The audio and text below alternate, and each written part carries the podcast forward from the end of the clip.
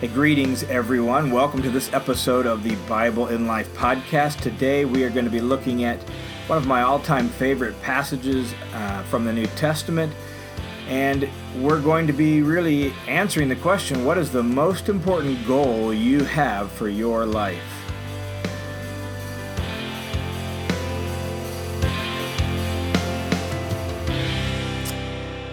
Before we jump into uh, the passage of scripture for the day, just want to direct your attention to a resource that uh, I think could be really helpful to you, and in a lot of ways goes right along with what we're going to be talking about today.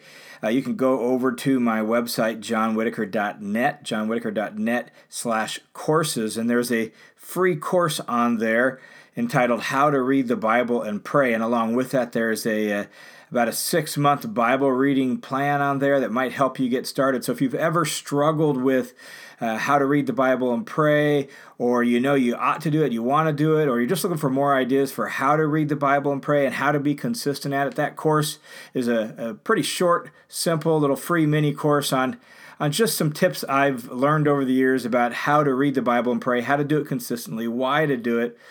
And I even give you a little bit of a model of how I've done it for a really long time. It's just one way to do it, not the only way, but at least gives you maybe a, a template or a pattern that you could use to help uh, read the Bible and pray. So uh, you can check that out on my website, johnwhitaker.net slash courses, and, and find that there, as well as that free uh, Bible reading plan is just a part of that course. So check that out, and hopefully you can use that to really seek God, get grounded in Scripture, which really is the whole heart behind this show, is that we would be rooted in Scripture, grounded in Scripture, that the Bible would become a central part of our life. And with that, let's let's turn to the Bible today. We're going to be looking at Philippians chapter three, and as I said, this is one of my uh, all-time favorite passages of Scripture. In a lot of ways, it's it's been at the heart of who I've been and shaped a lot of my, my thinking and behaving and even uh, ministry over the years. Philippians chapter 3, we'll pick up in verse 7. Uh, but just to kind of set that up, I, I, um, I was handed two books when I was in high school one was titled The Pursuit of God by A.W. Tozer. The other was titled The Practice of the Presence of God by Brother Lawrence. And those two books were given to me by a, a, a gal who was probably the age I am now when I was in high school. And she just uh, saw that I had a, a, a, interest in God and the things of Jesus, and she was a mom and a follower of, of Jesus, and she had a son similar in age to me, and so she handed me these two books, hoping that they would be useful to my spiritual life, and she was dead on. These two books, The Pursuit of God and The Practice of the Presence of God, um, really fanned into flame my heart for God and made me want to seek God and pursue God and know God in a very real and passionate sort of way. And that that as a high school student then became the whole drive for my life that I wanted everything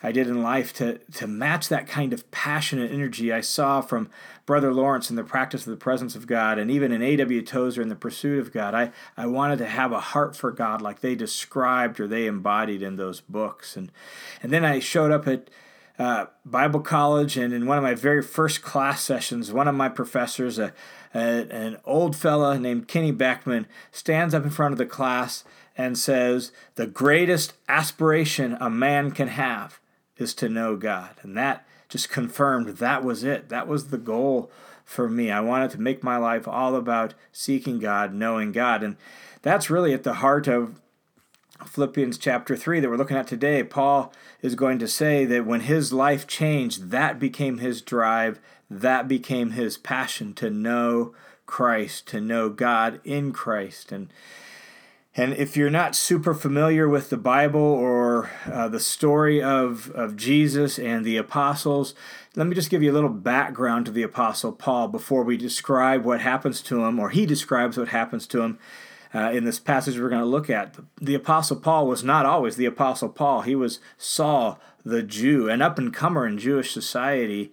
He uh, was sort of almost like the valedictorian of his class in rabbi school, and, and he was actually an opponent of Jesus and an opponent of the Christians. And you can read that story in Acts chapters 8 and 9. And, and in one of his uh, ventures to actually arrest Christians and bring them back to Jerusalem for trial, Jesus met him on his way to Damascus. And this is frequently referred to as Paul's Damascus Road experience. Well, Jesus actually appeared to him and it revolutionized Paul's life. All of a sudden, he realized his assessment of Jesus had been wrong his uh, his assessment of Jesus had been wrong, and therefore his assessment of the Christians that he was persecuting had been wrong, and and he uh, had to go back to the scriptures and rethink everything. And when he did, it precipitated for Paul a total reorientation of his life, a, a total reorientation of everything, even that he he valued. He had to rethink everything. And that's what he describes here in Philippians chapter 3. Listen to what he says. Philippians 3, verse 7, Paul says, But whatever things were gain to me, those things I have counted as loss for the sake of Christ. And Paul's actually seeming to use almost accounting terminology. I had all these things that I thought were assets for me, that were in the, the asset column, the gain column on the spreadsheet of my life. And then I met Jesus and I realized I was wrong about him. If Jesus was alive, risen from the dead, that meant he was vindicated by God.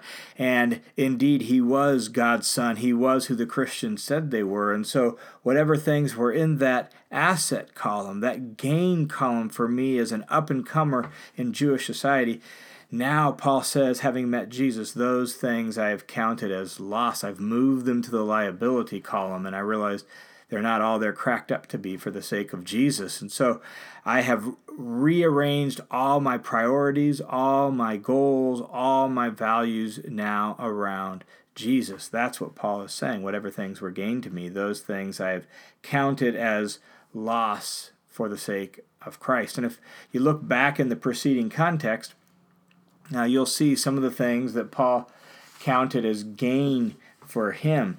Um, he describes in the earlier verses things like he was he was circumcised on the eighth day, just the way the law said it was supposed to happen. He was uh, of the nation of Israel. He was actually of the tribe of Benjamin, where the first king of Israel came from, named after the very first king. He was a Hebrew of Hebrews, he says, which meant uh, he spoke the Jewish language, the lang- Hebrew language in his home, in the synagogue. He grew up with Hebrew culture. He was a Hebrew of Hebrews. He, he was a Pharisee whose goal was to be as faithful to the law and as faithful to God and as pure and as holy as possible.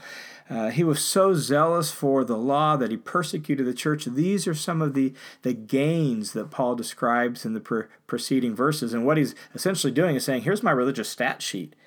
Here are the things that all my countrymen would have looked at and they would have said, "Man, what a model Jew! What a what a what a perfect f- follower of Yahweh and keeper of the law that he he here's my religious stat sheet or here's my resume as a Jew. And Paul says all those things in my earlier life before I met Jesus those were gains to me. Uh, and and then I met Jesus and it changed everything really that raises the question for me, raises the question for you what kinds of privileges, what kinds of accomplishment uh, can cause us today to put confidence in ourselves, confidence in our accomplishments, confidence, what Paul says in the earlier verses, confidence in our flesh and our own ability, our own power, our own strength. What kinds of privileges and accomplishments can, can cause us to put confidence in ourself and our own abilities?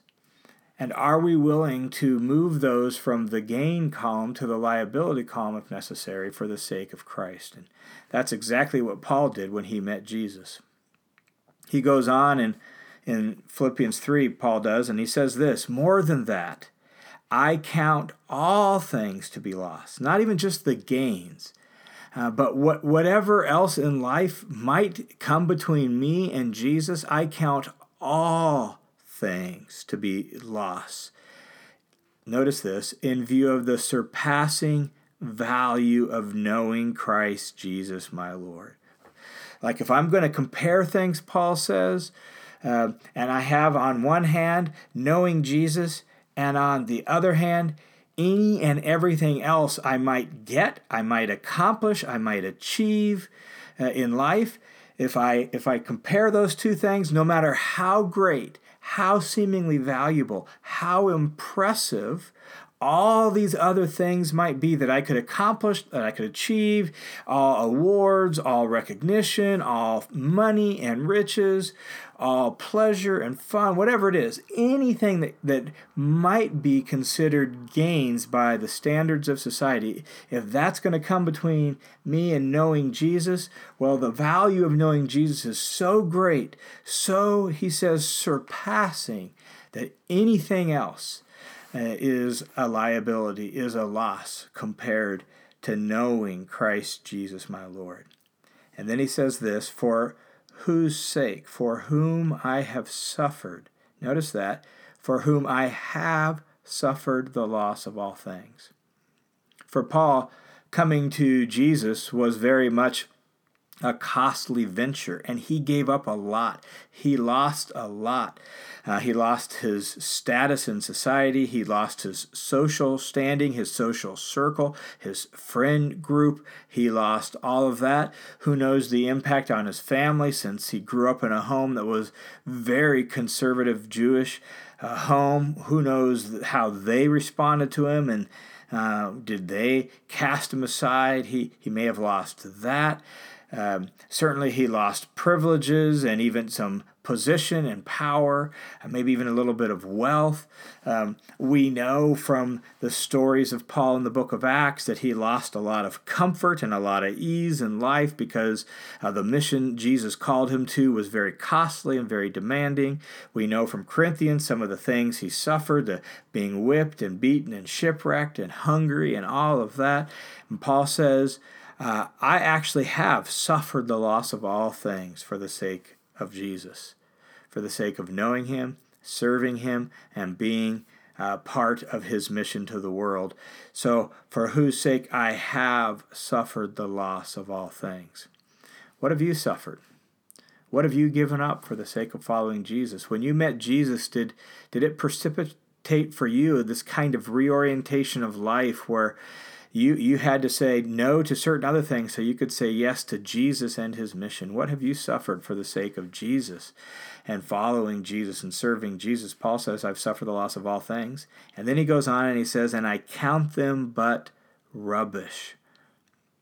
I count all these other things that that by the world standards might be so great, so wonderful, so incredible. I count them but rubbish that I might gain Christ. And that word rubbish is really a, a very descriptive word in, in Greek, the original language this is written in. Uh, rubbish isn't even an uh, English word we use tons unless we're outside of the United States. Maybe if you're listening from London, you use the word rubbish. We don't use it a whole lot here in the States, but the word behind it in Greek, the original language of the New Testament, is skubala. And skubala is a very descriptive word. Um, it referred to maybe at the end of the season grapes that had fallen off the vine and now were just kind of moldy, mushy, rotten mess on the ground underneath the grapevine. Skubala. Or um, I think of. Uh, the refrigerator at home when I was growing up, my mom would, uh, you know, we'd have leftover food. The classic example is the spaghetti. For whatever reason, we didn't have much Tupperware growing up, not really sure why. So my mom would actually just put the leftover spaghetti sauce and, in the pan in the refrigerator and she would put the noodles on top of the sauce and just set that in the refrigerator. Well you know that was not real appetizing after a couple days so it would just get pushed to the back of the refrigerator and all of a sudden uh, after you know a week or two weeks all of a sudden you have this pan it's like what's in that pan? You pull it out and now it's got like green fuzz growing on it and looks incredibly nasty, skubala. That's what this word refers to. Or if you've ever uh, been camping, gone into the outhouse, and made the, the fatal error of uh, looking down in the hole before you. Uh, before you went to the restroom. Well, that's what this word referred to, skubala. And Paul says, compared to knowing Jesus, even all these really sometimes seemingly good things or wonderful things that uh, by normal human standards would have been considered, man, things to be pursued or valuable, Paul says, if I had to compare those with knowing Jesus, they're like skubala, they're rubbish, they're worthless filth. uh, compared to knowing Jesus. So I've I've reckoned everything. I've counted everything in that category so that I might gain Jesus, who is the highest value, the greatest prize, the most important goal in life is simply gaining Christ. In verse 9, he says, And I might be found in him. Found in him on the final day, on the day when all our lives are going to be assessed and evaluated by God. Paul says, I want to be found in Jesus. That's the location uh, where I want to be evaluated at, in Jesus. Not having, he says, a righteousness of my own derived from keeping the law. And Paul says, I had done that. I had played that game. I had, to the best of my ability, kept the Jewish law, and I was a model Jew. But I don't want that kind of standing with God. I don't want to try to do it on my own. I don't want a righteousness of my own derived from the law. But I want the kind of righteousness that comes through faith in Jesus, through dynamic, uh, loyal, trusting union with Jesus. I want that kind of righteousness. The righteousness, he says in verse 9, which comes from God. The kind of righteousness that God gives the kind of righteousness that God produces. And sometimes New Testament scholars wrestle with are we talking about positional righteousness, like justification, like we're put into a right relationship with God? Or are we talking about like actual righteousness, practical righteousness, the kind of righteousness that we actually live out that shapes our lifestyle? And my thinking is, I don't think it has to be either or. I think there can be a both and here because the, the positional righteousness, the right standing with God, is intended to produce in our life a new quality and a new kind of life. And Paul says, That's what I want. I want that kind of righteousness, the kind that comes from being put into a right relationship with God through Jesus, and the kind that then God produces in and through me. That's what I'm pursuing. For the whole purpose, he says in verse 10 that I might know him, that I might know Jesus. Paul says, I want that kind of righteousness so that I can I can know him, so that I can live in faithful union with him, so that I can be close to him. And not just feel his presence when I pray or feel his presence in my life. That's part of knowing Jesus, to, to feel his presence, to, to have this intimate, loyal relationship with him. That's part of it. But but for Paul, it went beyond that. It went to this willingness to live in partnership with him, to live in sync with him, to do life with him, to participate in what Jesus was doing in the world. That's for Paul what it meant to know him. And so he says that I might know him, and he says that involves two things. That I might know him uh, both the power of his resurrection. I want to know the, the kind of power that raised Jesus from the dead. I want to know that in the here and now. And when you read Paul's other letters, you realize that for Paul, we, we experienced initially the power of Jesus' resurrection at conversion, where, where even in our baptism, it embodies this death, burial, and resurrection. We're raised, Paul says in Ephesians, to new life. And so We've experienced that at, at the beginning of our Christian faith and throughout our Christian faith. Paul says, I want to know that. I want to know the, the power that raised Jesus from the dead. And knowing him also involves the fellowship, the partnership of his sufferings.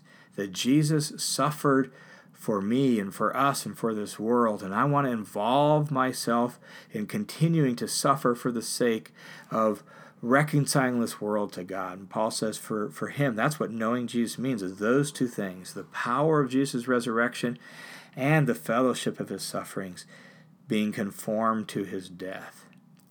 And uh, just a chapter earlier in Philippians chapter 2, Paul talks about this idea of, of Jesus' death becoming the pattern for our relationships, the pattern for our life, that we lo- live a cross shaped life. And Paul says he wants he wants that. That's what he wants. As he seeks to know Jesus, he wants to live like Jesus in this world. He wants to pattern his life after that cross shape approach to life. So he wants to be conformed to his death in order that somehow, by the power of God, he might attain to the resurrection from the dead.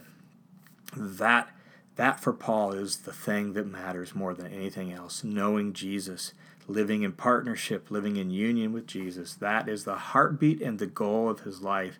And Paul tells this to the Philippian church in this letter and tells it to us not just so we can clap our hands and say, That's awesome, Paul. Paul tells it to them and to us so that we can imitate his example. And Paul's really saying, This, this is what life is all about. And so for you and for me, the question really is Is this what our life is marked by? Is this what we're pursuing?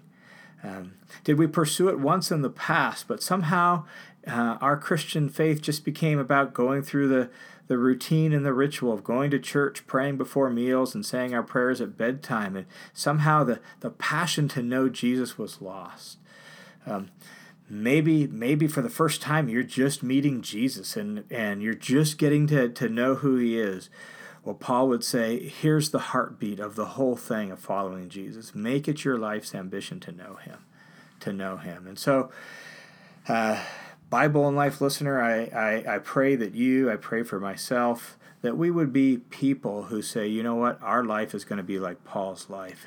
We recognize that knowing Jesus is the greatest asset, the greatest treasure in the whole universe, and we are going to count everything else as loss, even as skubala compared to knowing Jesus. And so our life's ambition will be to know him. And how can you do that? How can you get to know him? Well, one of the key ways you can get to know Jesus is, reading the stories about Jesus, uh, reading the Gospels, seeing Him in action, uh, praying those things into your life, uh, reading the rest of the New Testament and letting Jesus teach you through His apostles what it looks like to live for Him in this world. And so you, you really can't come to know Jesus without reading the Bible and without engaging the Bible, without taking the Bible in. And so, so read the, the scriptures regularly, pray them into your life. Um, talk to God, invite Him into your day, walk with Him through your life. Let, let His ways become more and more your ways. And as you learn from Him, do life His way. And in that way, you will become more and more like Paul's example here of somebody who says, I just want to know Jesus, the power of His resurrection, even the fellowship of His suffering, so that I can be conformed to His death. All right, there you go. That's Philippians 3. Great text. I would actually encourage you maybe even to memorize this text as, as part of your desire to know Jesus. All right, thanks so much for listening today to Bible and Life. Starting next Tuesday, we're going to begin working through the Sermon on the Mount, Matthew 5, 6, and 7. And that's some of Jesus' most powerful, most important teaching for us as followers of Jesus. So be sure you tune in next Tuesday for Bible and Life. We'll see you then.